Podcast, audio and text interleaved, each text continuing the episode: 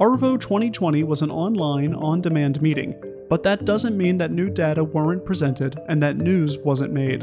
New Retina Radio is here to bring you the latest updates from the 2020 ARVO meeting by sitting down for interviews with the presenters themselves. By the time you hear them on our program, their talks have already been released, but we wanted to go deeper, probe a bit further, and they agreed to join us. First up, we have Dr. Jennifer Lim, who spoke with us about the 100 week study results of the Panorama trial. What did the retina community learn about patients who have two years of treatment with aflibercept for NPDR? And what new safety information might inform your decisions about when and how to treat? Stay here on New Retina Radio to hear a breakdown of Dr. Lim's talk.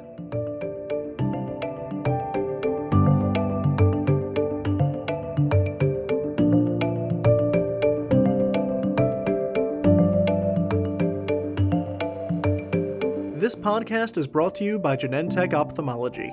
At Genentech, science is just the beginning of innovation. Together with the ophthalmology community, Genentech is transforming the treatment of retinal disease to give people the vision to live. To learn more, visit gene.com slash ophthalmology. That's G-E-N-E dot com forward slash ophthalmology. The Panorama trial evaluated the safety and efficacy of aflibercept for the treatment of patients with nonproliferative diabetic retinopathy. Researchers looked at two endpoints in this trial a 52 week endpoint and a 100 week endpoint. There were three dosing arms in Panorama a sham arm, an arm that delivered therapy every 16 weeks, and an arm that delivered therapy every 8 weeks, but then switched to as needed therapy. At ARVO, Dr. Jennifer Lim delivered a talk that compared the Panorama study's 52 week data with its 100 week data. Dr. Lim is the Marion Schenk Chair in Ophthalmology and Professor of Ophthalmology at the University of Illinois, where she is also the Director of the Retina Service and Vice Chair of Diversity and Inclusion. Dr. Lim, thank you for joining us. Thanks, Scott. It's great to be here and discuss the Panorama study with you today. For today's conversation, we'll be reviewing the 100 week and 52 week study data from Panorama. But for our listeners, let's start at the beginning and give a quick overview of the study design. The Panorama study was a phase three double masked randomized study looking at the efficacy and safety of using a aflibercept in patients who had moderately severe to severe non-proliferative diabetic retinopathy. And what we wanted to do was to see how efficacious the use of aflibercept was compared to sham in causing a two-step reduction in the severity of non-proliferative diabetic retinopathy. And we also looked at complications. That is, was there a reduction in the rate of vision threatening complications or the occurrence of center involved diabetic macular edema when we used aflibercept as compared to using sham? So, in this study, we enrolled 402 patients and they were randomized into one of three arms either sham or aflibercept 2 milligrams Q16 weeks after a loading dose, or aflibercept 2Q8 essentially after a loading dose in year one, followed by PRN in year two. And I can dive further into how that was done um, at this point if you want, Scott. Sure. Why don't you tell us a little bit about it? Okay, so in the uh, sham group, the patients were given a sham loading dose for five doses and then sham every eight weeks. In the Q16 dose uh, group, patients were given a aflibercept 2 milligrams monthly for a total of three doses, then a Q8 week dose, and then after that, the dosing went Q16 week for the remainder of the study. In the Q8 going to PRN group, the patients were given five monthly doses of a aflibercept upfront, so that was a load, followed by dosing every eight weeks for the remainder of year one, and then PRN beginning at year two. But for this study, we're looking at the 100 week data and seeing how it holds up to the 52 week data. So let's first discuss what happened at week 52. So in week 52 of the sham eyes, 15% had a two step reduction in the level of severity on the DRSS score. Now in the fixed dosing Q16 group, that was 65% that had a two step reduction. And in the Q8 group, it was 80%. Now, when we look at week 100, we see that 13% of the sham treated eyes had a two step reduction, versus 62% for the aflibercept Q16 fixed dosing group eyes and 50% for the aflibercept Q8 going to PRN dosing group. So you see there was still a big improvement for the eyes treated with aflibercept in terms of a two-step reduction in the DRSS severity score as compared to sham. So this held true despite the fact that we were dosing these eyes less frequently in year two. And so that's heartening to know. So, am I to understand then that the drop off in the Q8 to PRN arm from year one to year two dropped from nearly 80% of patients who improved to only half of patients who improved? Why is that? That's correct. And that was in terms of a two step improvement. In terms of a one step, it was still quite high at over 90%. So, the reason for that is that we believe that patients were underdosed in year two. So, in year two, it went to PRN, and you could hold off on the PRN if the patients had reached mild NPDR. And that determination was based on the treating physician. So these photos were also sent to a reading center. And when the reading center looked at this analysis, they said, you know, some of these eyes should have received an injection. They really weren't at level 35. So we really felt that there was an undertreatment. And in fact, in year two, between week 52 and week 100, there were a potential six treatments that could be given. And in this study, only 1.8 were given. Okay, so that's a difference. And when you look at the other group, which was obviously fixed dosed at Q16, those eyes had on average three more treatments in year two. And then had better results as far as two step improvements go. Exactly, exactly. Safety is important here too. Uh, Dr. Lim, tell us what you found. So, looking at the safety signals, we didn't find any difference essentially between the rates of systemic safety complications and the aflibercept compared to sham group. So, that, that was a good thing.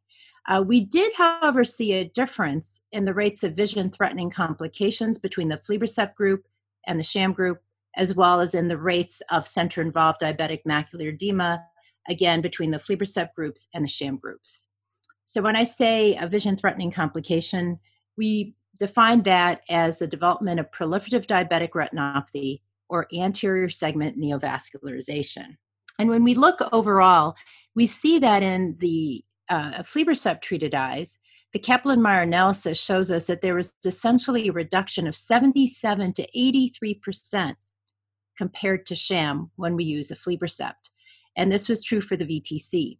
When we looked at center-involved diabetic macular edema, the Kaplan-Meier analysis showed us a 68 to 76% reduction in the incidence of center involved DME for aflibercept treatment compared to sham. So you might want wonder, well, you know, what exactly are the raw numbers for that, right? Because you know, if it's a small number, it's not as significant. Well, let's look first again at the vision-threatening complications. That is the development of proliferative diabetic retinopathy or anterior segment neovascularization. And when we look at that, we see that 30.6% of sham eyes had this happen by year two. Whereas if we look at the aflibercept treated eyes, we see that this of occurrence was only around 9% to 7%, depending upon fixed or PRN, respectively. What about center involving DME at 100 weeks? When we look at center involved diabetic macular edema, again, we see a high rate in the sham group at the end of 100 weeks. That is, 38% of the sham treated eyes develop center involved diabetic macular edema. In contrast, the fixed dosing group of aflibercept, it was 11.3%. For the PRN group, it was 14% that developed center involved diabetic macular edema.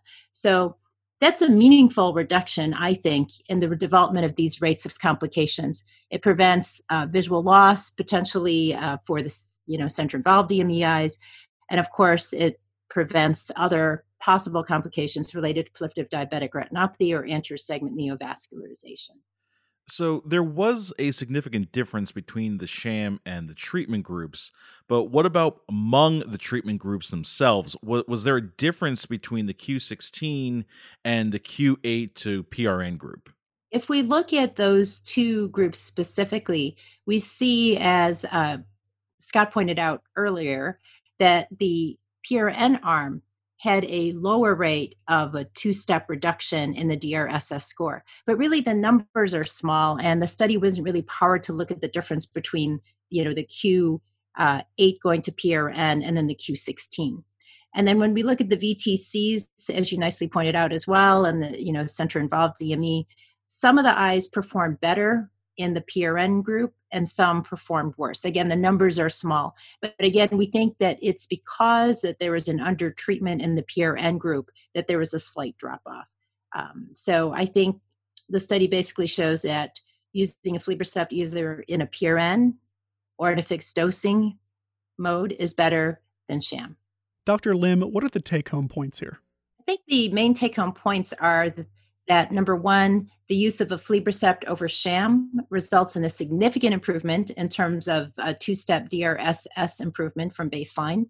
And that when patients have this improvement, 92% of patients who had an improvement in year one of two steps will still show some improvement in year two despite the lower dosing. Secondly, it's important to realize also that diabetic retinopathy is a progressive disease. So even with the aflibercept treatment, you will still get vision-threatening complications. You will still get center-involved diabetic macular edema, but that is markedly lower when you treat with the aflibercept than if you look at the sham group. So that's the second point. And then the third point is even in this study, when we look at the PRN arm, in which we suspect there was some underdosing of these patients, there's still an improvement compared to sham. And so still better than doing nothing. And lastly, the use of aflibercept did not show any uh, safety signals that haven't previously been found. There really was no difference in terms of systemic safety compared to the sham treated eyes. Dr. Jennifer Lim, thank you for speaking with us. Thanks so much, Scott and Greg. It was a fun morning. This podcast is supported by Genentech Ophthalmology. Genentech works with the ophthalmology community to advance the understanding of serious eye disease and develop new technologies to transform care. Let's partner in doing more for patients. Learn how at gene.com forward slash ophthalmology. That's G E N E dot com forward slash ophthalmology.